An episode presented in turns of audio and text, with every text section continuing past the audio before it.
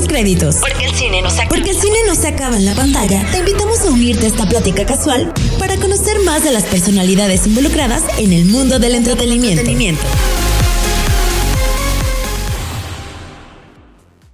Buenas noches, bienvenidos a un episodio más de Postcréditos. En esta ocasión seguimos con el especial de Halloween que estamos dedicándonos todo octubre a, a estas criaturas del cine de terror. Como siempre, cada noche y cada jueves de postcréditos están conmigo Jan. Hola, hola, buenas noches. Buenas noches. Y Andy. Buenas noches. Buenas noches. Hola. ¿Qué tal? ¿Están listas para esta segunda criatura del cine de terror, no tan terror, que vamos a hablar el día de hoy? Tercera. Sí, es cierto. Para esta tercera criatura, pues es que me emociona. Por mí seguiré hablando y hablando y hablando de cine de terror. Y las que nos van a faltar, pero ni modo. Nada más hay un mes.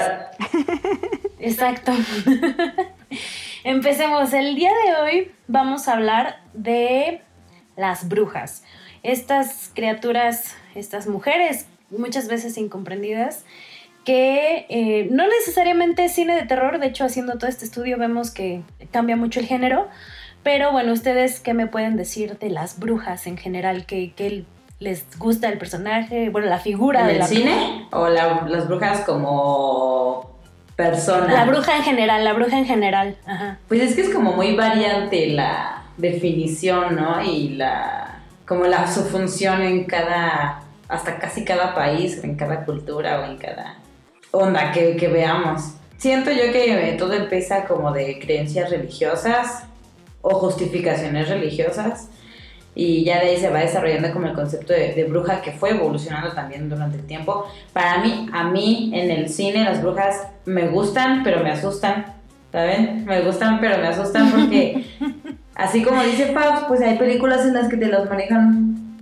o sea que no necesariamente son de terror pero a mí, si algo que me da terror es la brujería. Entonces, no sé, me gustan, pero más me asustan. Es lo que yo opino. Creo que esa es toda tu relación con el cine de terror. Así se puede definir. Te gusta, pero te asusta. O sea, te gusta verlo, pero siempre te da mucho miedo. No sé cómo, cómo soportas estar conmigo y ver las películas de terror. A ti, Jan, ¿qué, ¿qué opinas de la bruja en general? ¿También te asusta? Eh, a mí el cine de terror, la verdad es que tengo que confesarlo en ese tercer programa. Yo no soy fan del cine de terror. Ay, es que es raro. No soy fan del cine de terror de este que es como de masacre y de, de muertos y de. Soy más como del como cine. Como el gore, ¿no? Ajá, sí, soy más como del cine de terror que es como sobrenatural y todo, pero tengo que decir que no lo consumo tanto porque sí me sugestiono a veces. Y entonces estas películas de, sobrenaturales y todo, de repente las abordo yo desde mi lado mucho más racional y siempre pienso, es una película, es una película, es una... Y por eso es que a veces creo que no tienen el efecto que deberían de tener en mí. Sobre las brujas, no, las brujas a mí creo que son como la, las, personas o, la, o la figura como más enigmática que existe y que aparte sí, como es finalmente un personaje mm, real, o sea, sí existen, las brujas existen. Entonces creo que eso la puede volver un poco más, que te dé más, que te genere más miedo cuando ves una película que, de terror que sí esté basada en brujas. ¿No? Porque sabemos que pues la brujería y todas estas cuestiones sí existen. Ahora, también las brujas nos han dado esta flexibilidad o le han dado esta flexibilidad al cine para que las puedas colocar en donde quieras, ¿no? En películas cómicas, en películas de terror, en películas de amor, de amor, en películas para niños, o sea, creo que es, como esta fascinación, pero yo creo que todos estamos fascinados con, bueno, muchas estamos fascinadas con las brujas y sobre todo con las brujas de los cuentos, eh, creo que esas nos fascinaban mucho, creo. No sé, bueno, a, mí en general me gusta muchísimo, muchísimo el tema de la brujería. Eh, lo trato con mucho respeto precisamente por lo que dices, o sea, de, que sí hay brujas, entonces pues se tiene que respetar como todos los rituales, todo lo que existe alrededor. Y es un tema que siempre me ha fascinado, eh, me, me, llama mucho la atención sobre todo esta, esta, este castigo que se le daba a la gente que practicaba la brujería. Y he visto muchos posts recientemente así de que pues ahora las brujas que decimos eran las mujeres como que sabias, las mujeres eh, herbolares, las mujeres que tenían como todo este conocimiento y que por ese mismo conocimiento fueron castigadas. Eran eh, pues consideradas seres malvados por estos, por los primeros cristianos. De hecho, se, se cree que las primeras menciones en la literatura de las brujas es en la Biblia donde se dice que, que, se mate a las brujas, por favor no, no maten a las brujas, no maten lechuzas, pura paz y amor, por favor. En general la brujería pues es eh, hacer tus deseos realidad. Entonces creo que eso es súper, súper interesante y que además también se conlleva con esta imagen como de, la mujer sabia, la mujer curandera, la, que te ayuda con, tus problemas. Pero lamentablemente en Europa eh, comenzaron, como a mediados de 1400, eh, comenzaron la Casa de las Brujas. Eso se derivó también un poco en una histeria masiva, en una histeria colectiva, que se reflejó también en Estados Unidos con los juicios de las brujas de Salem que ese otro día si quieren me preguntan y platicamos de eso porque también un día me puse a investigar estaba buenísima la onda ahí. Realmente no, o sea, se cree que hubo eh, alrededor de 18 ejecuciones, realmente no murió tanta gente, pero sí fue una histeria horrible en ese momento. Y pues creo que si estamos hablando de un tema que viene desde 1400, es interesante, como dices, todos, todos los giros que se le ha dado. O sea, todo el tipo de brujas que vemos, o sea, cuando te dices piensa en una bruja, ¿Qué se te viene a la imagen? Sombrero puntiagudo, nariz ganchuda, verruga, incluso color verde, ¿no? La típica escoba. Ya no tanto, Y ese tipo de imágenes, eso, eso te iba a decir, ese tipo de imágenes viene de la cultura popular, de este tipo de películas que comenzaron con la imagen de la bruja. Ah, ya ha evolucionado, exactamente como dices, ya cambió, ya no necesariamente es eso. Pero es curioso cómo una imagen puede pertenecer o entrar al, al imaginario colectivo por representaciones hechas en el cine, ¿no? También, también está, está la, otra parte en que las brujas la, la, relacionan mucho más como con como culto diabólico o algo así. Por ahí leí que, que también se creía en esta onda religiosa que se, o que era como una la casa de brujas tal vez era como una justificación para las personas paganas, para cazar o matar personas paganas. Entonces decían, ah, esa no cree, esa no es cristiana, matan es bruja. Entonces siento que también ahí, eh, con este, esta justificación, se basaban en que, ajá, pues es que esta es bruja porque hace rituales al diablo y por eso, bye. Entonces también de ahí se agarró la, la otra, otra base también en el cine y en literatura, uh -huh. que tiene mucho que ver que las brujas son adoradoras de, de Satanás. Que en realidad no, pero sí se cree mucho eso. Mucho. Como dices. Lo que pasa es que tiene también mucho que ver con que, con que, con lo que decía Fabs hace ratito, el tema de la sabiduría. Están catalogadas también mucho las brujas como personas muy sabias y que conocen más allá de lo que la gente normal conoce. Uh -huh. Antes, en, en, en, en las épocas antiguas, sí estaba más relacionado con un tema religioso eran sí. mujeres que al final conocían pues secretos de pues tanto del sexo, de la vida, de la muerte, de, de, de medicina, eh, de herbolaria y toda esta cuestión. Uh -huh. Y como era algo, era ignorancia de, de las personas eh, que ellos desconocían todo eso, pues lo más fácil era como tacharlas de, de que hacían brujería y de que eran brujas. Sí, y qué lástima, la verdad, o sea, tanto conocimiento que se perdió en eso. Pero, ¿sabes? Ahora que lo mencionas es curioso que esta representación de mujer sabia no se ha hecho, o sea, bueno, en, en, las primeras películas que yo recuerdo haber visto de niña sobre las brujas, era más sobre una mujer malvada que una mujer sabia. Uh -huh. y, y, en estas primeras como películas de la, de la niñez, adolescencia, me acuerdo mucho de, de Abra Cadabra, que esta es clásico de Halloween, o sea, siempre hay que verla en, en esta época. ¿A ustedes les gusta esta película de 1993 uh -huh. de Kenny Ortega? De mis favoritas. Uh, uh. Esta historia de las hermanas Sanderson, ¿no? Abra Cadabra o Hocus Ajá, Pocus. Cadabra, Hocus ¿no? Pocus. Porque Hocus Pocus es el título original en, en, inglés. Y que se trata de unas hermanas brujas que, que están más o menos como en la época de la Casa de las Brujas de Salem. Y hacen un hechizo y una cosa así, ¿no? Ajá, más o menos. Y las matan, pero hacen un hechizo para regresar eh, un 31 de octubre. Entonces, es una película infantil muy divertida. De hecho, el director es el que hizo después este, High School Musical. Entonces, tiene como esa experiencia para películas infantiles. Protagoniza por Beth Midler, Sarah Jessica Parker, que están geniales con sus caracterizaciones. Estas sí son brujas malvadas que chupan niños. y al final pues uno se tienen que enfrentar a ellas, pero es, es clásico de Halloween, no te lo puedes perder, o sea, lo, tienes que ver en, en, estas fechas, definitivamente. ¿Ustedes qué otras, qué otras películas así de brujas, sus primeros acercamientos con brujas en la infancia? Con el mago de Oz.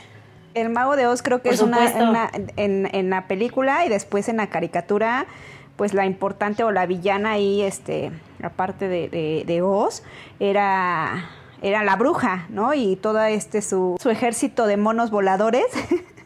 Y la facilidad con la que al final, o sea, era le tenías tanto miedo, bueno, le tenía esta mm, eh, Dorita tanto, tanto miedo. Si es, si es, si es Dorita, si es Dorothy. Dorothy. Pero Dorita, ay, hace mucho que no escuchaba que se refirieran a ella así. Dorothy. Dorothy que le tenía tanto miedo y al final pues sí, uno era niño y pues también le tenías miedo a la bruja porque se sabía todas, o sea, no había manera como de derrotarla y al final saber que la derrotaba solo echándole agua era como tan simple, tan simple y se quedó creo que también eso en el, en el imaginario colectivo así de que las derrotas con agua, ¿no? Porque en realidad, ¿cómo es que matas a una bruja? Pues creo que solo quemándolas y, y es demasiado rudo eso. Y el tema del agua era como un poco más, este, más infantil. Humano. Sí, justo, y aparte esta, esta risa tan tenebrosa de esta bruja verde que vuela en su escoba y todo es como el estereotipo de las brujas. Como no, como, como no recordarla en este programa de brujas. ¿Y tú, Andy, qué nos puedes contar de tus brujas de la infancia? Pues la clásica de clásicas, que también creo que la mayoría de, nuestra, de nuestras generaciones hemos visto esa película, Las Brujas de 1990. Bueno, está dirigida por Nicolás Reg, Rogue, Rogue, Rogue, y, y, tiene de protagonista Angélica Houston como la gran bruja. Yo no entiendo cómo nos dejaban ver esta película de chiquillas. Me sigue dando miedo, la vuelvo a ver y me da miedo. Está súper creepy, está muy buena. Y aquí nos pintan a una bruja, una bruja fea. A una bruja fea, bueno, que tiene esa transformación de preciosa y etérea a fea, que también come niños. Que odia a los niños. Que odia a los niños y entonces, ¿cómo no nos iba a dar miedo eso en esa época cuando éramos niñas? ¿No? Si ellos persiguen a los niños y los cazan y están creando ahí una pócima para volver a todos los niños en ratones. O sea, esta, está súper creepy, pero también creo que es una película muy icónica sobre el retratar a las brujas. Tan icónica que le van a hacer, que ya le hicieron su remake. Que el remake está curioso, está, va a estar dirigido por Robert Zemeckis, que si no lo saben es el que dirigió Volver al Futuro. Entonces va a estar interesante porque aparte va a estar protagonizada por esta Anne Hathaway, que a mí se me hace excelente actriz, y Octavia Spencer, también es muy buena actriz, entonces tengo ganas de verla. Es como otro remake innecesario como todos los que han hecho en estos últimos años, pero creo que creo que sí va a valer la pena verla. Pero de esta, de esta película de las brujas, eh, yo tengo dos cosas que comentar. La primera como minifección que está dentro de la película, cuando atrapan a la niña en el cuadro, Creo que esas son las cosas más terroríficas que he visto en mi vida. O sea, yo me acuerdo que años pasé así viendo cuadros, checando que no hubiera niños atrapados en los cuadros, sobre todo en los cuadros de los hoteles. Me daba un buen de terror. Se me hace una, una excelente historia de terror dentro de la historia de las brujas. Entonces, palomita por ahí. La verdad es una película que sí, ya los, los efectos envejecieron muy mal, sobre todo cuando se transforma en ratón. Es horrible esa escena. O sea, pero te provoca este mismo miedo. Y también la transformación de la gran bruja, es increíble. Entonces, esta película, la verdad, no envejece, o sea, le van a hacer su remake, pero creo que las dos pueden eh, coexistir, porque pues una no anula a la otra. Y algo que, quería comentar también es que esta, esta película está basada en una novela de un autor que se llama Rolf Dahl, que es el mismo que escribió Matilda y es el mismo que escribió Charlie y la fábrica de chocolate. Es el mismo que escribió los personajes en los que están basados los gremlins, o sea, un, autor como muy, muy prolífico en este tipo de, de, películas o de libros que hacía, que por ahí leí, no sé si sea cierto o no, que él no le gustó la adaptación de, de su novela, porque en su novela se queda Luke como ratón. Entonces hicieron este, como este final alternativo y al final pues ya no, o sea, se quedó el otro como con un final feliz y él, o sea, dijo, bueno, está bien, está chida tu película, pero no me vuelvas a hacer adaptaciones de mis cosas. Y pues es curioso que se hizo Matilda, se hizo Charlie la fábrica de chocolate. Se han, hecho muchas cosas porque la verdad es como están, muy interesantes sus, historias, la verdad. Este, Road Doll, la película de las brujas de 1990. Y pues creo que así podemos hacer un, repaso de, de, todas estas... Eh, películas. Por ejemplo, yo recuerdo mucho que me gustaba de adolescente la de Sabrina, la bruja adolescente, que, que salió en 1996, protagonizada por Melissa John Hart, que eran, pues literal, las, las aventuras de una brujita que estaba basada en el personaje de Sabrina de los cómics de Archie. Pero pues la historia era completamente diferente de que ella vivía con sus tías y hacía ahí sus aventuras de romance y todo, eh, pues muy interesante y que al final ya ahorita en este, dos, bueno, en el 2018 le dieron un giro muchísimo más oscuro. Tú sí la viste, ¿no? ¿No era la de las espeluznantes aventuras de Sabrina o cómo se llaman? Sí, pero bueno, antes de, de, la serie de Sabrina la bruja adolescente, también me parece como eh, apuntar que esta importancia que tuvo esta serie porque pues duró, en primera, duró, ¿cuántos años? Siete, siete temporadas. Fue del 96 al 2003. Ah, exactamente. Entonces, pues tan solo las primeras temporadas pues, fueron un mega exitazo. Y ahí siento también que le dieron otro, otra, otra, otra representación a las brujas. Aquí te la plantean como una adolescente. O sea, sí vas a los, en los cómics de Archie, pero acá menos malvadilla que en los cómics. Y le la tornaron un poquito más a comedia. Mucha comedia. Y a una chica común que descubre poderes. Para mí, la verdad, para mí, Sabrina es una de las mejores series que han pasado, para mí. Ya, ya cuando sale de la prepa, que ha de ser como por la de la tercera, cuarta temporada, no estoy segura, ya me costó un poquito de trabajo porque pues ya crece esta universidad, cambian los personajes, cambian los actores, eh, los personajes, entonces ya no te atrapa tanto. Pero aún así para mí sí siento que es una fue una gran serie sobre todo porque Sabrina nos acercó como mucho al tema de la brujería. Sabrina fue una serie que te acercó, este, que, que fue como el inter entre hechizada y las, y las eh, brujas modernas. Fue una serie que te que acercó mucho a los adolescentes al tema de la brujería, ¿no? Y muchas eh, adolescentes eh, querían esperaban, soñaban, imaginaban tener los poderes que tenía Sabrina para hacer todo lo que, lo que hacía que es un tema, es el tema con, con la brujería, que de repente cuando la pintan en este sentido como tan bonito, tan blanco, tan que pues existe, ¿no? La, la, la, la magia blanca y bueno, en, en, algún programa que escuchamos dicen que no existe la magia blanca y la, y la, magia negra, sino que más bien es los fines hacia donde lo estás utilizando. Pero bueno, esta era como una magia como, como blanca, como, como pura. Muy inocente. exactamente. Y en ese sentido, pues sí, estaba, estaba padre, estaba bonita y sí, por eso creo que duró lo que, lo que duró. ¿Saben de, ¿saben de cuál me acordé? O sea, antes de la nueva, ¿saben de, de la bruja desastrosa? De la, la, bruja desastrosa, de Mildred de Embrollo. Eso fue después, ¿no? Salió en el 98. O sea, Sabrina se estrenó en el 96 y esta británica se estrenó en el 98. La veíamos creo que en el 5, no sé. Pero salía en el la 11. en Canal 11. Ah, en el 11. Sí, en Canal 11. Siento que de ahí agarraron muchas cosas para Harry Potter. Sí, pues eso es una, una serie británica donde están las aventuras de un colegio de brujas, una bruja que no le sale nada bien, pero pues tienen clases, o sea, sí es, es bastante, bastante similar a, a este Harry Potter pero que también se queda en el recuerdo estas, estas primeras brujas y ella igual tiene sus sombreritos picudos, vuela en escobas, hace hechizos, tiene sus ranas, o sea, como que agarra todos estos clichés, pero se mantiene como es una, una niña, o sea, es una muchachita, porque es igual como entre los 11 y los 14 años más o menos en lo que se desarrolla esta serie.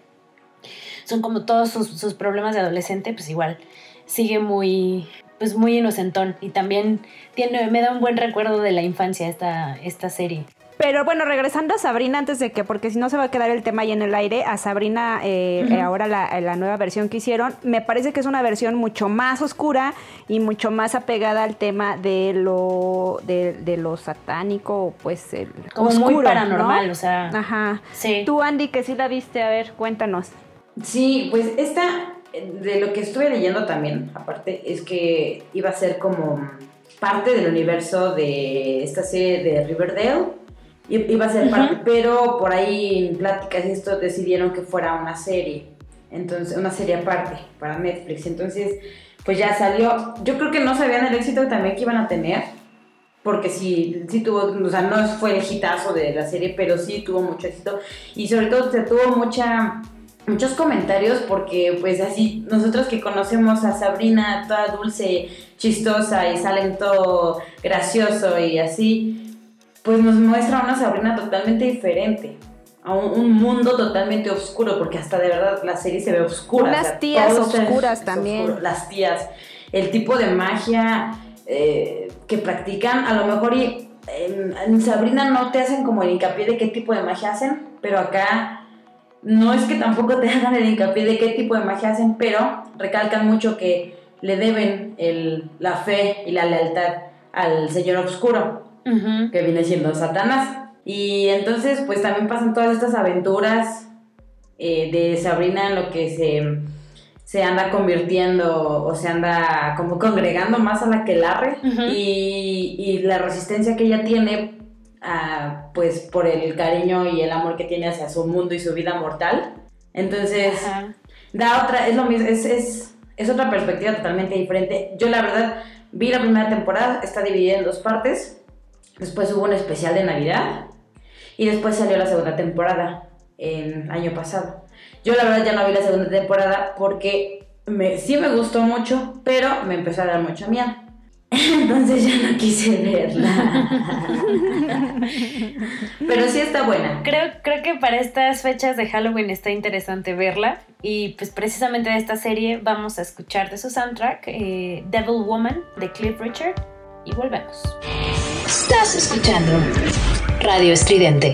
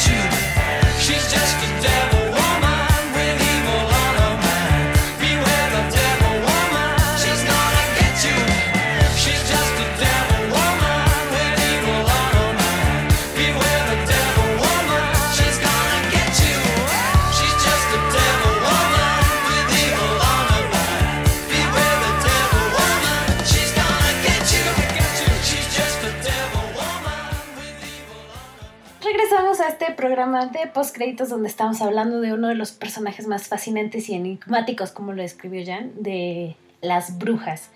En el bloque pasado salió a la conversación este, esta serie de, de, películas que están basadas en unas novelas de quien no debe ser nombrada, eh, las aventuras de un joven mago llamado Harry Potter.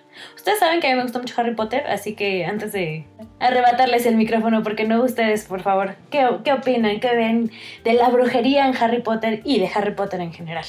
Pues que Harry Potter al final trajo de nuevo la magia o lo fantástico de la magia, sobre todo como a los niños y a los adolescentes. Y el hecho de que, pues obviamente ya con los efectos especiales que existen y sí te transportaba a un mundo de magia, y entonces en ese sentido la tornaba un poco más eh, real y, palpable, aunque pues bueno, esa es la magia y lo maravilloso del cine. Yo creo que es un, eh, es que es un mundo totalmente específico, súper específico, súper, súper detallado. Y, y, eso creo que parte es como lo que dice Jan, hace que te sientas, que sientas que existe toda esta fantabulosidad del mundo mágico de Harry Potter. O sea, porque imagínate a los que eran 12 años que salió la película, no sé cuántos años tenía, no me acuerdo en cuántos años teníamos, pero pues éramos... Yo tenía 14. Yo estaba chiquitilla, entonces imagínate llegar y ver eh, paredes que se mueven, un sombrero que habla, una maestra que se convierte en gato, eh, usando varitas y que no son los típicos eh, brujas, las típicas brujas así feas, con la nariz, eh, malas, sino simples jóvenes igual, pero que están dedicando su vida a la magia, entonces también es otro mundo muy, muy bonito. A mí la verdad Harry Potter me gusta mucho, tanto las películas como los libros. Y pues también creo que es un punto eh, de base importante en, la, en referencia a la magia o a la brujería.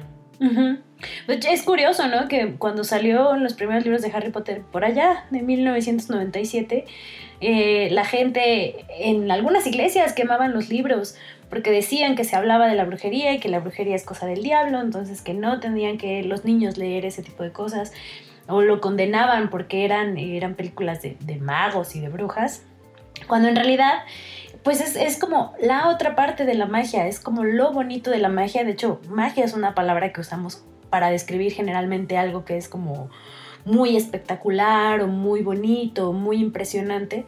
Y justo este universo tiene mucho de eso, es muy espectacular, es muy interesante, es muy bonito. Te dan muchas ganas de pertenecer a, ese, a este universo. en redes sociales hay gente que se disfraza, que han hecho fanfictions, que hacen de, esto así como su modo de vida. Yo conozco gente que dice, ¿de qué casa eres? Y pues contesto, obviamente, soy de eh, porque pues es un mundo al que, al que pues aún ya estando ya muchísimo más grande, como dije, la, primera película salió cuando yo tenía 14 años, ahorita ya tengo 33. O sea, ya pasaron casi 10 años de, de como todo este viaje con, con Harry Potter, pero creo que es es algo que se va a quedar en el corazón porque, como dices, volvió a reivindicar la magia. Entonces es, es, algo interesante, bonito, palomero, que no es para todos porque hay gente a la que no le gusta y les cae gordo, de hecho, el personaje de Harry Potter. Pero pues eh, todas estas siete películas, bueno, son ocho películas porque la última es, la séptima parte está dividida en dos. Pues que sí vale la pena maratonear. Oye, y no fueron 10 años, no pasó 10 años, 20. Madre mía.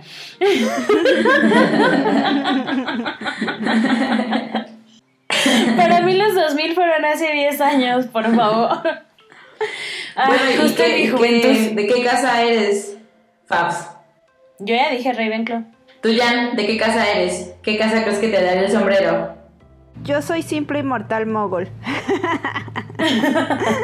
Yo quiero ser Slytherin. Porque somos rudos los de Slytherin. son los villanos, son los villanos de la película.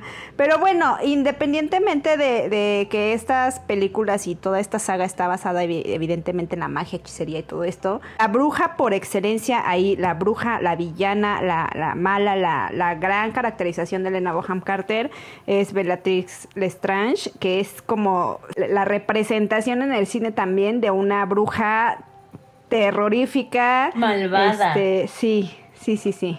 Creo que ahí sí merece una mención especial.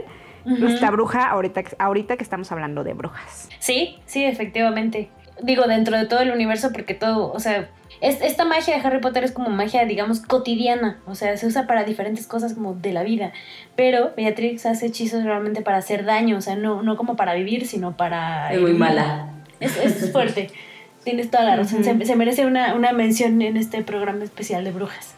Y pues ya continuando, digo, haciendo un poco como que viajes en el tiempo, porque estamos hablando del 2011, del 2010, del 2018, del 97, pero creo que hubo una, una época particular, eh, empezando en los 90, donde la figura de la bruja ya no fue esta figura terrorífica, no es, no es una figura de una mujer malvada, sino de una mujer enamorada o decepcionada del amor. Y es cuando vienen todas estas películas, este, empezando en el 87 con las brujas de Eastwick. Ah, esa, esa, a mí no me gustó nada. me recuerdo que la sufrí muchísimo, pero a ver, ¿por qué? Ah, me gusta tan solo por la química que hacen Cher, Susan Sandon y Michelle Pfeiffer. O sea, tan solo por eso. Eh, ver esta frescura que le dan a sus papeles de brujas. Y aparte, también la verdad, tengo que confesar, Jack Nicholson en esa película a mí se me hace guapo y se me hace atractivo. Jesús siento que visualmente es muy bonito lo que veo. Y, y me impresionó mucho la, la, escena del... Es que es malo, por eso te, por eso te llama la atención. Porque es malo malote. Y nos gustan los malos malotes.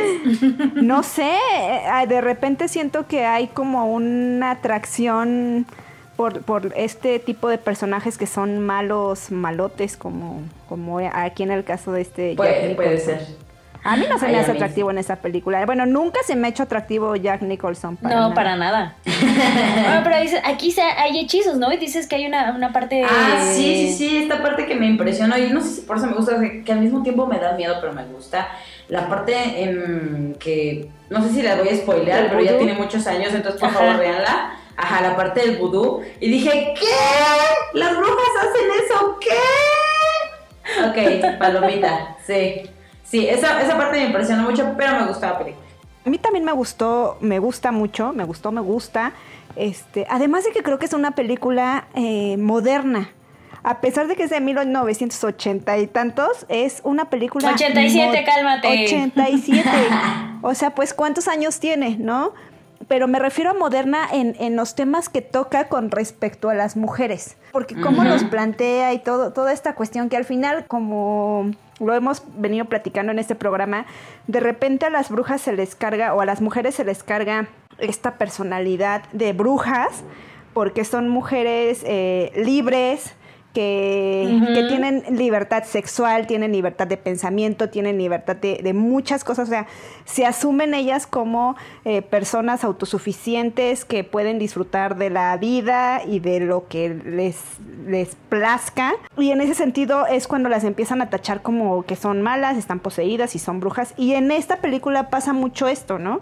Toda la transformación que tienen las tres es como un guiño o es evidente en cuanto a o sea, primero son como muy sumisas, son, son, son sumisas, ¿no? Inician como muy sumisas, como muy recatadas. No son, no son libres, o sea, ellas no se sienten con la autoestima y fuerza suficiente como para hacer muchas cosas que quisieran hacer. Y cuando aparece eh, Jack Nicholson, que en realidad es el demonio, es cuando ya ellas cambian y tienen toda esta fuerza y son sensuales y están guapísimas las tres. Y va ligado mucho el tema de las brujas con esta cuestión.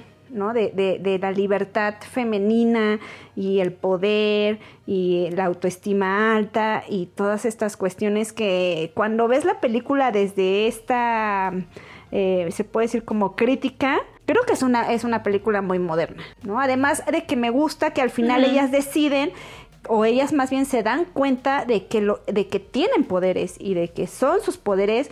Y además algo también más bonito de la película es que se dan cuenta que tienen estos poderes cuando lo están cuando lo están invocando juntas, que ahorita ya hablaríamos de, bueno, ya se remitiría mucho a la cuestión de la sororidad y todo esto, y ahí es cuando, o sea, en ese sentido creo que la película es muy moderna, que sí tiene sus, sus partes eh, padres. A mí también está, cuando le están haciendo ahí con el muñequito, además perfectamente construido en todas sus partes.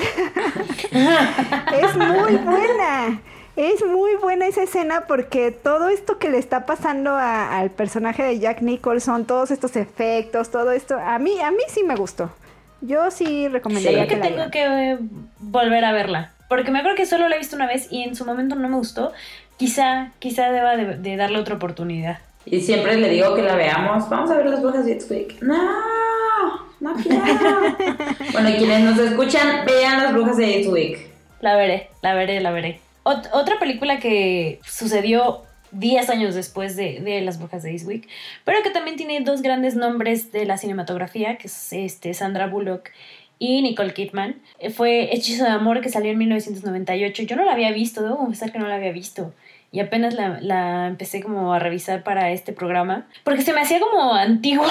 como película viejita. Pero no, no sé, tú Jan, ¿qué, qué, qué dices de esta, de esta película? Este, yo tiene mucho que, que antes la veía mucho, yo creo que la he visto como tres veces, pero tengo que confesar en este programa que yo tengo muy mala memoria, mis primas ya lo saben, mi disco duro no tiene la capacidad para guardar muchos datos, pero esta película eh, me gusta, me gustó mucho en su momento porque pues era una película que hablaba sobre magia, sobre hechizos, pero... Mm, no está tan blanca. No le fue tan bien en su momento.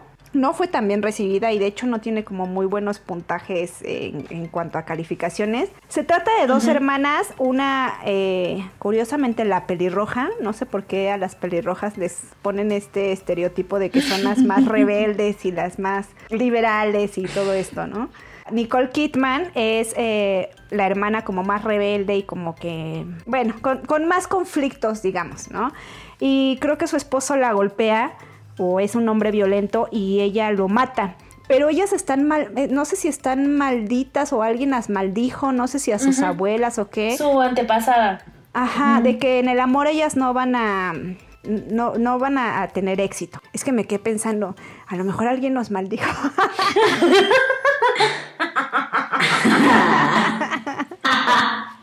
Hay que hacer un hechizo para romper eso, así limpiarnos de, las maldiciones que tengamos. A lo mejor. Este, y entonces, pues, evidentemente les va mal. Y en un momento eh, la, el personaje de Nicole Kidman mata a su esposo. Y entonces como es un rollo, creo que hacen ahí como un hechizo, una cuestión ahí para volverlo a la vida y todo se vuelve más caótico porque llega un detective o, está, está invocado de que va a llegar a romper el hechizo un hombre con un color, con un ojo de un color y el otro ojo de otro color. Y entonces cuando llega el detective, pues parece ser que es él el que va a romper el hechizo, pero existe como este conflicto entre que es el detective que está investigando el caso del asesinado o del muertito y pues que ellas son las que las que lo asesinaron. Está palomera. bueno, a mí me gusta mucho Sandra Bullock, entonces yo película que vea de Sandra Bullock la voy a disfrutar, aunque no sean tan buenas. Si está Sandra Bullock la voy a ver y seguramente me va a gustar. Esa sí no prometo terminar de verla, pero Recordé también que mm, por ahí de los 90 hubo una... Ahorita me acordé porque justo de esto más o menos se trata. Platica, digo, perdón, a esta serie, eh, Charmed, hechiceras, que eran estas tres hermanas, Prue, Piper y Phoebe, Phoebe. que nos encantaba, me encantaba la serie y, y, precisamente trata ya no de niños brujos o de las brujas malas, sino de, de brujas adultas con problemas de adultas que hablan también sobre el amor, que pelean contra seres fantásticos, contra banshees. contra demonios, vampiros, etcétera. Por ahí hay un pues ángel en sus vidas. proteger a su mundo. Y entonces también nos dan otro giro, otro giro todavía en, en, esta onda de las brujas. Aquí sí se marca mucho como de las brujas buenas y las brujas malas.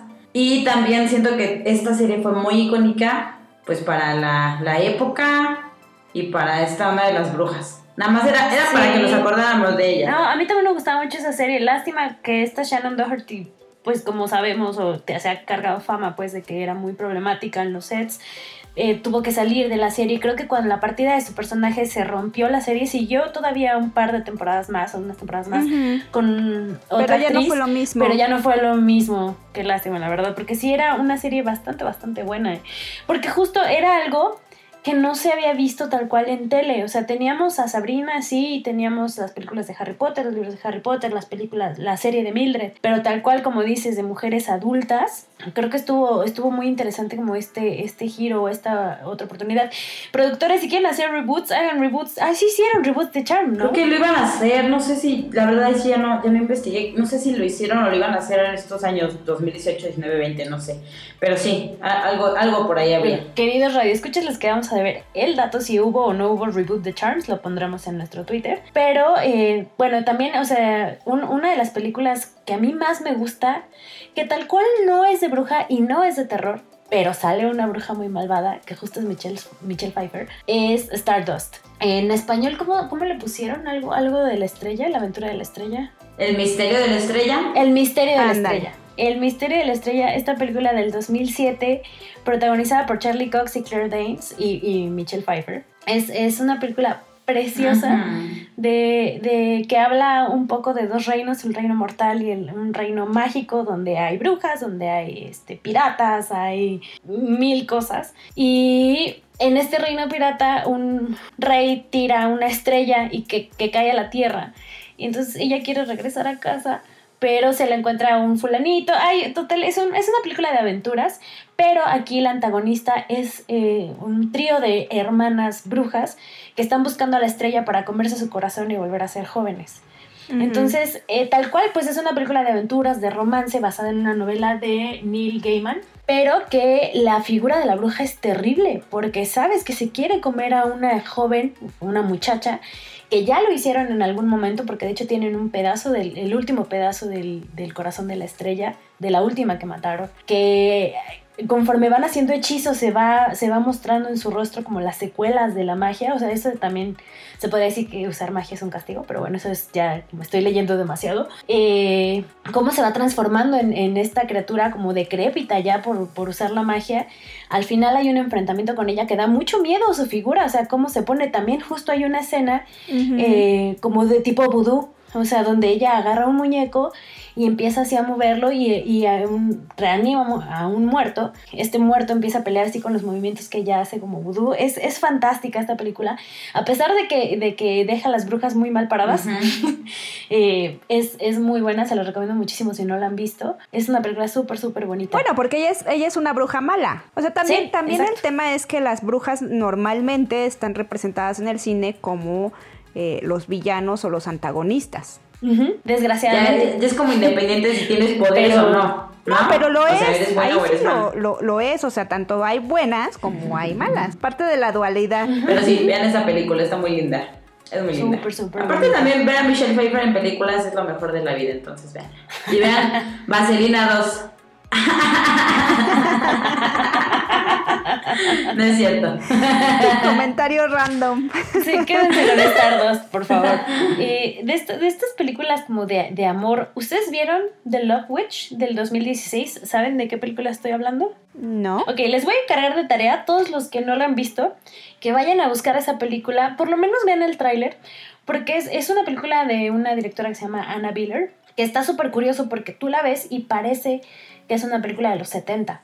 Está filmada en el 2016, pero se rescató eh, la técnica o esta parte de Technicolor y la estructura de las películas de explotación. Es como un poco una crítica hacia el daño que le puede hacer a una mujer eh, el mito del amor romántico. E- Ella es la protagonista es una bruja que, que se dedica, o sea, está como obsesionada en encontrar el amor, entonces hace hechizos, hace cosas para buscar como al marido perfecto, pero eh, está con, tiene escenas de desnudos, o sea, está con esta estructura, con este tipo de, de imágenes del cine de explotación como de los 70, pero ella sí retoma esta parte para hacer una crítica a, todo este tipo de películas donde las mujeres no, o sea, donde empezaban a explotar sus cuerpos. Y aquí le da poder realmente, o sea, ya no nada más, o sea, sí estás usando tu cuerpo para algo, pero es un fin y es algo que te hace poderosa, no solo como, no solo para verte como un objeto como lo hacían en ese tipo de películas.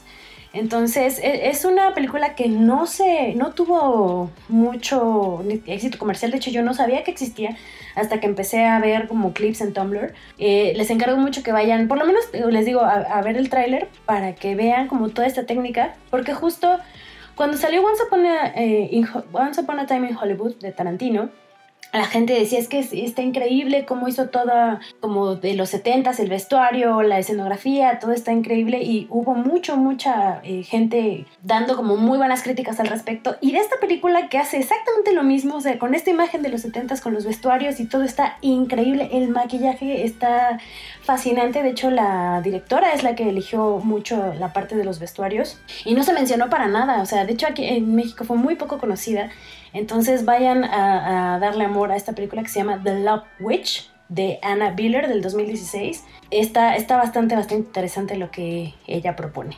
Y eh, regresando un poco, un poco en el tiempo, hablando de esta parte de las brujas adolescentes y una película más que, que se ganó un remake en este 2020, Jóvenes Brujas. ¿A ustedes qué, qué les pareció Jóvenes Brujas en su momento cuando la vieron? A mí me recuerdo que me impactó muchísimo. Sí, también, también y sobre todo por esta cuestión de que habla también de la, tanto de los, de las que son brujas naturales, que es eh, eh, la protagonista, y del poder que tienen o el costo que hay por esta ambición de poder en cuanto a, a tener poderes, cruzar la línea e ir más allá y, y un poco lo que decía hace ratito Andy, ¿no? O sea, los seres humanos somos o buen, o sea, tenemos esta como dualidad, son buenos o malos y a partir de que tienes poderes, pues ya los usas o no. Y eso es lo que pasa en. Jóvenes Brujas. La, la chava, la que es como la antagonista o la villana, pues al final, o sea, ella en esencia no era un ser bueno, ¿no? Era un ser Sí, no. antagónico y de ahí que los poderes que obtiene pues al final los usa hacia el mal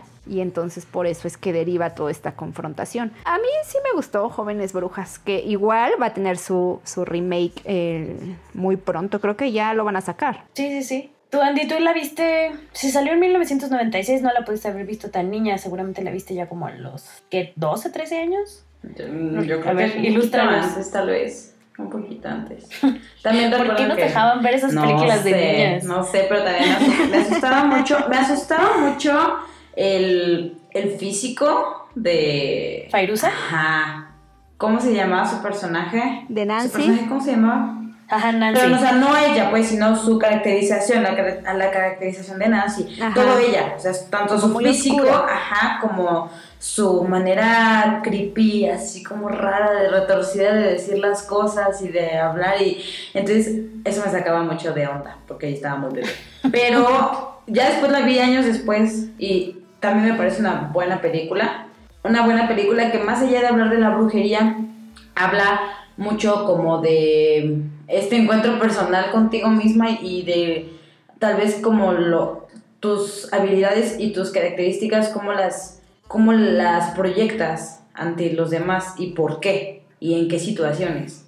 O sea, cada, cada quien tenía como que su cada cual y por qué así las cosas. Entonces también siento que esta, esta es una como revelación adolescente, pero medio, Ujú. medio creepy, medio oscura. Sí, tiene escenas también como muy fuertes esta parte de brujería. Ellas invocan a una deidad eh, que se llama Manon, que le inventaron para la película, realmente no existe. Pero eh, eh, todas estas escenas donde se habla de la brujería, donde la brujería tiene consecuencias en su vida diaria y que es algo que ya no pueden soportar, es como una lección un poco de, de estos límites que tienes que romper o que vas a romper y que tienes que asumir estas consecuencias de lo que estás haciendo.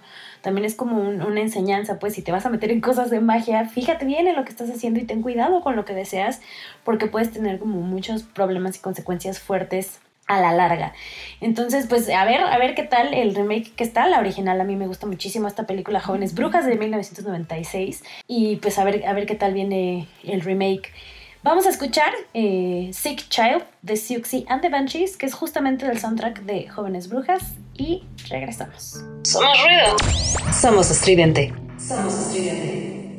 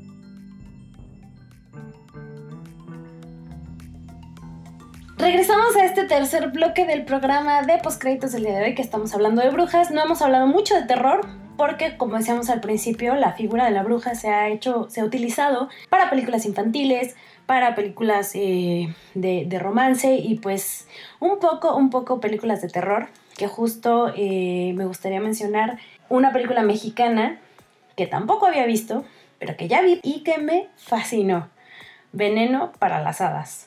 ¿Ustedes la vieron? No, yo no. Sí, y hay que mencionar que Veneno para las Hadas es de Carlos Enrique Tabuada y que finalmente Carlos Enrique pues eh, bueno, hizo muchas, o, más bien su especialidad fue el, terror. Él hizo Hasta el viento tiene miedo, este... El libro de piedra. Y después vino Veneno para las Hadas, que además está catalogada como una de las mejores películas de terror mexicanas. ¿No? Una, una muy pequeña Ana Patricia Rojo estaba bien peque. De 1984, donde Ana Patricia Rojo es una niña. Pero justo esta película eh, es muy, muy recordada por su interpretación, por la actuación de ella que está increíble. La película se ganó cinco Arieles de plata. Eh, mejor película, mejor fotografía, mejor dirección, mejor edición y música de fondo. Y tuvo eh, mucha muy, muy buenas críticas a, su actuación de ella. La verdad, la película está en YouTube. Si no la han visto, como yo, que había cometido el error de no verla, eh, está ahí, pues ahorita gratis, se puede ver. Y que curiosamente no hay brujas en esta película, pero se menciona mucho el tema de la brujería. Es, una película donde se trata de dos niñas que tendrán que como unos 11, 12 años más o menos. Más o menos. Y una es una mentirosa compulsiva y la otra es una crédula. y entonces la mentirosa compulsiva se la pasa diciendo que ella es una bruja y, va engañando a la otra en y, y justo, justo va coincidiendo, ¿no? Todo lo que va diciendo con lo que va pasando. Sí, sí, sí, sí, sí. O sea, sus, trucos le salen porque aparte es una, una niña muy manipuladora. E, está curioso cómo, cómo plantean este personaje. Y todo lo que se ve de brujería o de, de cosas de miedo, porque sí tiene escenas que te sacan dos que tres sustos, eh, son pesadillas. Y algo que a mí me dio mucho, mucho, no miedo, pero sí mucha inquietud, es que los rostros de los adultos no se muestran para nada en la película, solo para causar impacto. O sea, solo hay tres escenas muy clave que es en donde se ven los rostros de los adultos, que sí, o sea, te sacan el susto aparte que está acompañada con los golpes de sonido, y todo lo demás eh, son figuras como ausentes o solo es la voz. Entonces toda esta película está centrada en, en estos papeles de estas dos niñas. En la visión infantil. Ajá. Sí, en, en, esta, en esta visión, pues de ellas, de su mundo, o sea, de, de cómo lo interpretan y, y, todo lo que sucede y que al final tiene un twist impresionante. La verdad me dejó impactada. Estoy muy, muy contenta de haberla visto esta película. Belandra, te va a gustar. ¿Sola? ¿La veo sola? Sí, porque te digo que realmente... Para ti que te da miedo, no. bueno, sí, tú me conoces.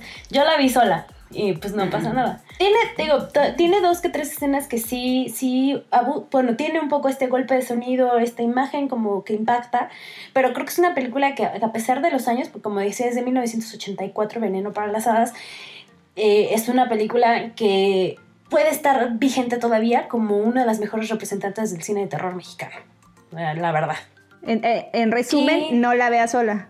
Todo esto que dijo para no, no la vea sola. No la vea sola porque al final es una película que te va envolviendo, ¿no? Que es lo que manejaba muy bien este Carlos Enrique. Eh, manejaba como esta, ir envolviendo al espectador, irlo metiendo a la película y de repente te vas tú solita sugestionando y entonces ya eh, estos sustos que, que te metes sí son naturales porque es así de, ay, nanita, ¿no? así estoy no bien, creo que sea recomendable tú que eres como tan es susceptible a ese tipo de cine que la vea sola. ok, gracias. ¿Alguna otra película de referencia de cine de terror mexicano? La verdad encontré por ahí una que se llama La tía Alejandra, por eso no tuve oportunidad de verla ni, este, ni de conocer más de esta película de Arturo Ripstein. Este, película mexicana, no, no recuerdo si Sobrenatural, este, la que es protagonizada por esta Susana Zabaleta, tiene que ver con el tema de la brujería y todo esto. Bueno, en, particular estamos hablando de brujas. La de Veneno para las Hadas venía mucho al cuento porque eh, la, niña, la niña, bueno, Ana Patricia Rojo se asume como bruja y es lo que ella está diciéndole a, la otra niña, que ella es bruja. Y Sobrenatural tiene que ver temas como de brujería, pero no sé si específicamente, ya no recuerdo si específicamente aparece alguna bruja. Pero este, sería alguna, eh, sería esa la que se me viene como a la mente de las últimas, como lo dije, no soy como tan consumidora del cine de terror, entonces no sé si en el cine moderno eh, mexicano hay, hay este, películas que sean centradas en el tema de las brujas. No, y es curioso con la tradición que tenemos aquí en México justo de, de que se cree que en los pueblos hay brujas y que se habla mucho de que estas bolas de fuego que ves en la carretera que son brujas, creo que existe demasiado terreno para hacer una película de terror y, por ahí no la han explotado, no la hemos explotado, no sé. ¿Qué, tengo que hacer para que sea una película chida de brujas aquí en México? Desarrollar un buen guion, conseguir este financiamiento, conseguirte un buen director. Eh, ¿Con cuál seguimos, Fab? Bueno, a mí me gustaría hablar algo que no puse en el guion, pero eh, creo que es algo que, que, está también en la mitología o en esta especie de, películas sobre brujas, La Casa de Brujas. Por ahí vi dos, que existe, está la de Hansel y Gretel, que sale Jeremy Renner, que sale Jeremy Renner y que, o sea, son estos dos hermanos que sobrevivieron a la bruja de niños entonces ya de grandes se vuelven cazadores de brujas. Y también hay una de Nicolas Cage. Es, es malita, es malita, pero Fam- la bruja de Famke Janssen da muchísimo miedo porque se transforma y, y tiene así como muchos poderes y es casi invencible, es muy difícil de matar. Entonces toda esta película, digo, es más de acción, pero la figura de la bruja es una figura terrorífica. Y también hay una película de Nicolas Cage que se llama Temporada de Brujas, donde la bruja que sale ahí también es terrorífica, está, este, se le transforma la cara, es muy poderosa, es muy difícil de matar, eh, pero pues ahí sale Nicolas Cage, el héroe. Eh, esas dos, digo, no son tal cual películas de terror, son más películas de aventuras y de los cazadores, pero existe esta como contraparte a las brujas. Eh, hemos hablado pues en este programa de, de todas las representaciones de la figura de la bruja, pero ya entrando al tema, al tema de terror, eh, me vienen a la mente por ahí unas cuantas. Y hablando de remakes, de cosas que se han hecho viejas y nuevas, existe esta película de Suspiria, que tenemos dos versiones muy diferentes. Bueno, diferentes si no. Eh, ¿Qué nos pueden decir de estas dos? Ya hablamos un poco de la nueva por Tilda, pero ¿qué, qué nos, qué podemos hablar de Suspiria, la vieja? Pues creo que Suspiria ambas son por excelencia películas de, de terror y que están basados precisamente en, en las brujas. Eh, Argento de- desarrolló de hecho sus tres de las películas que tiene van basadas precisamente en las tres brujas.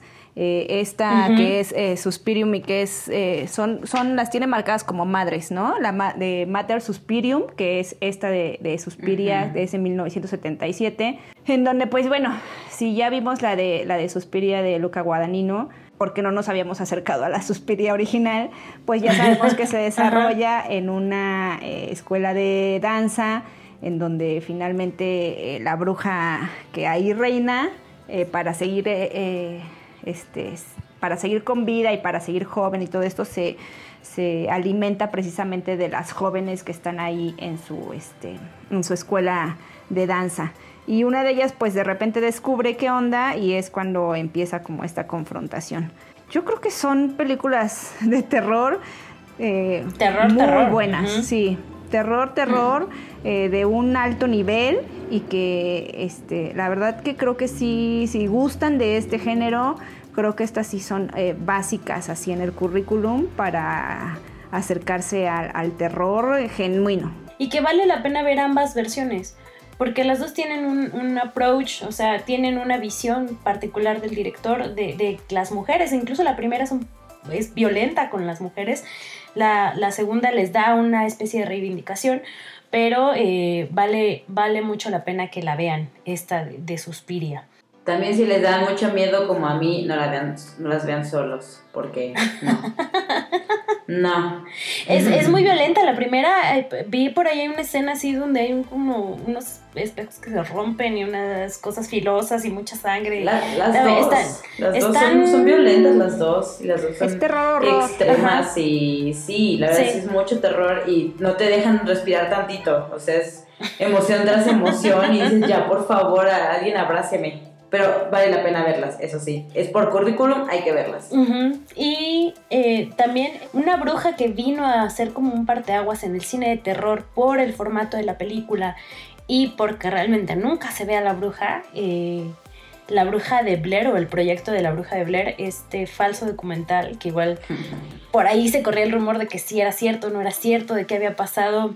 Esta película, me acuerdo que yo no, no pude haberla visto en cines, pero sí me, me impactó mucho en, en su momento, o sea, todo el buzz, todo, todo lo que se habló de estos jóvenes que se pierden en el bosque. ¿Ustedes qué, qué dicen de esta película? A mí sí me, sí me impactó, sobre todo por la, por todo lo, eh, la cuestión comercial que hicieron en torno de precisamente este rollo de que si era real, de que si se habían encontrado las cintas y que entonces todo eso sí te va sugestionando y evidentemente te va metiendo en todo este relato en donde crees que pues sí es real y, y que ya después se supo que pues que no, que todo era una campaña publicitaria, pero de hecho dicen que sí está basada en un relato que existe de esta bruja que, que se llama Ellie Kedward, que sí es una hechicera del siglo XVIII, una cosa así, y que sí existió esta, esta bruja y el relato existe como tal, y creo que aprovecharon muy bien eh, la existencia de la leyenda para podernos traer una película que en su momento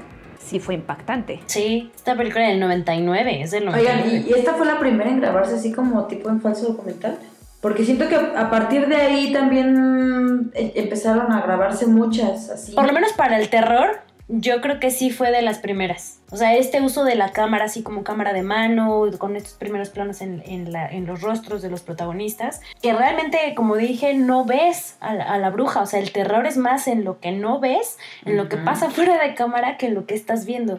Creo que ese es un. Eh, si, no, si no fue la primera, por lo menos sí es transgresora en ese sentido, que, que el, el, monstruo o esta bruja que, que, es, que se plantea no, no se ve en la escena y pues es muy, muy impactante. Y otra bruja que no se ve en escena hasta el mero final y que a mí me sacó, o sea, yo estaba asustadísima viéndola. Es una de las películas más recientes y para mí una de las mejores de terror, que es La bruja de eh, Robert Eggers. The Witch. The, The Witch, The Witch del, del 2015. 2015. 2015, o sea, ya cinco tiene cinco años. años. y a mí me sigue pareciendo una de las películas más impactantes de los últimos años. Que por ahí Jan eh, y, y, yo teníamos la discusión de que si asustaba o no asustaba. Mucho. Por favor, que me gusta mucho tu análisis de esta película, por favor. Ilustranos. A ver, tú hazlo porque yo no me acuerdo. Ah, no, es que justo platicaba con, con mi hermana porque so, sobre este tema y que le decía, oye, es que, eh, porque finalmente si tú ahorita buscas eh, cine de terror, eh, una de las películas más importantes de los últimos años en el cine de terror es esta de Robert Eggers. Y a mí no me causó terror. No, a mí no me, no me asustó, no me dio miedo, pero yo no sé si a lo mejor porque como no soy tan consumidora del cine de terror por el hecho de que pues no me gusta tanto y lo, no sé si a lo mejor abordo las películas de terror a partir de un lado como demasiado racional y en ese sentido no me permito envolver por la película y no permito que me genere este terror que a muchos les generó. Para mí es una película que hace una crítica muy precisa al tema del fanatismo religioso, al tema también del aislamiento, al, o sea, como todas estas cuestiones que, que si bien a lo mejor la, bruja, la bruja existe porque pues el niño desaparece y el tema de la cabra loca este, de Black Phillips que siempre está ahí. Black Phillips, por favor. que siempre está ahí vigilándolos y que son los ojos eh, eh, de la bruja híjole, no sé, no sé si algo está mal con mi percepción del terror que a mí no ese terror y que, y que eh, vuelvo a lo mismo, platicándolo con mi hermana, me dijo, pues igual de, porque a ella tampoco es cero, y sí me dice, pues igual deberíamos de volver a verla para ver qué pasó ahí.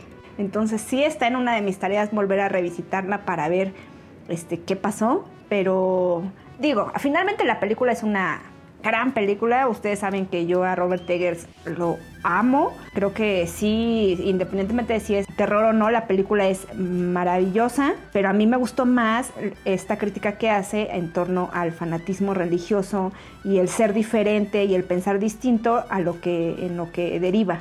Yo no creo que estén peleados. O sea, es, esta crítica no está peleada con que sea una película de terror. Ah, no, por eso la puso así. Quizás sí es más esta parte, como dices, como es esta parte racional que no te dejan volver. Pero Andy y yo que sí nos super metemos en la trama, eh, la música es, es un, una gran como guía o, te mete mucho a esta parte porque se escuchan ahí unos cantos, se escucha, o sea, te, realmente te envuelve el ambiente sofocante de, de, de, que no sabes qué es este ser que está en el bosque, que es una amenaza, que aparte esta chica está, este, que está sola, que se enfrenta a su misma madre, que, que no, no la como que no la, no la quiere o no la tolera, que le echa la culpa de que haya perdido al bebé, los hermanos que están locos, los gemelos, esos sí están locos, Black Phillip, ¿no?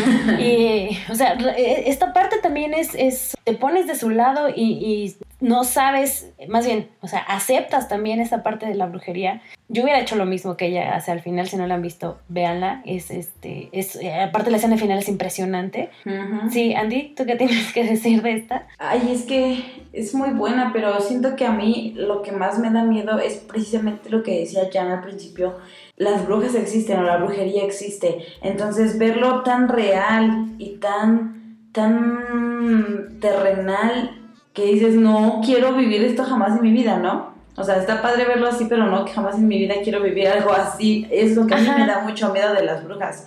O sea, que sé que existe, pero no, no comprendería, no comprendo o... Mira, esta me puse nerviosa.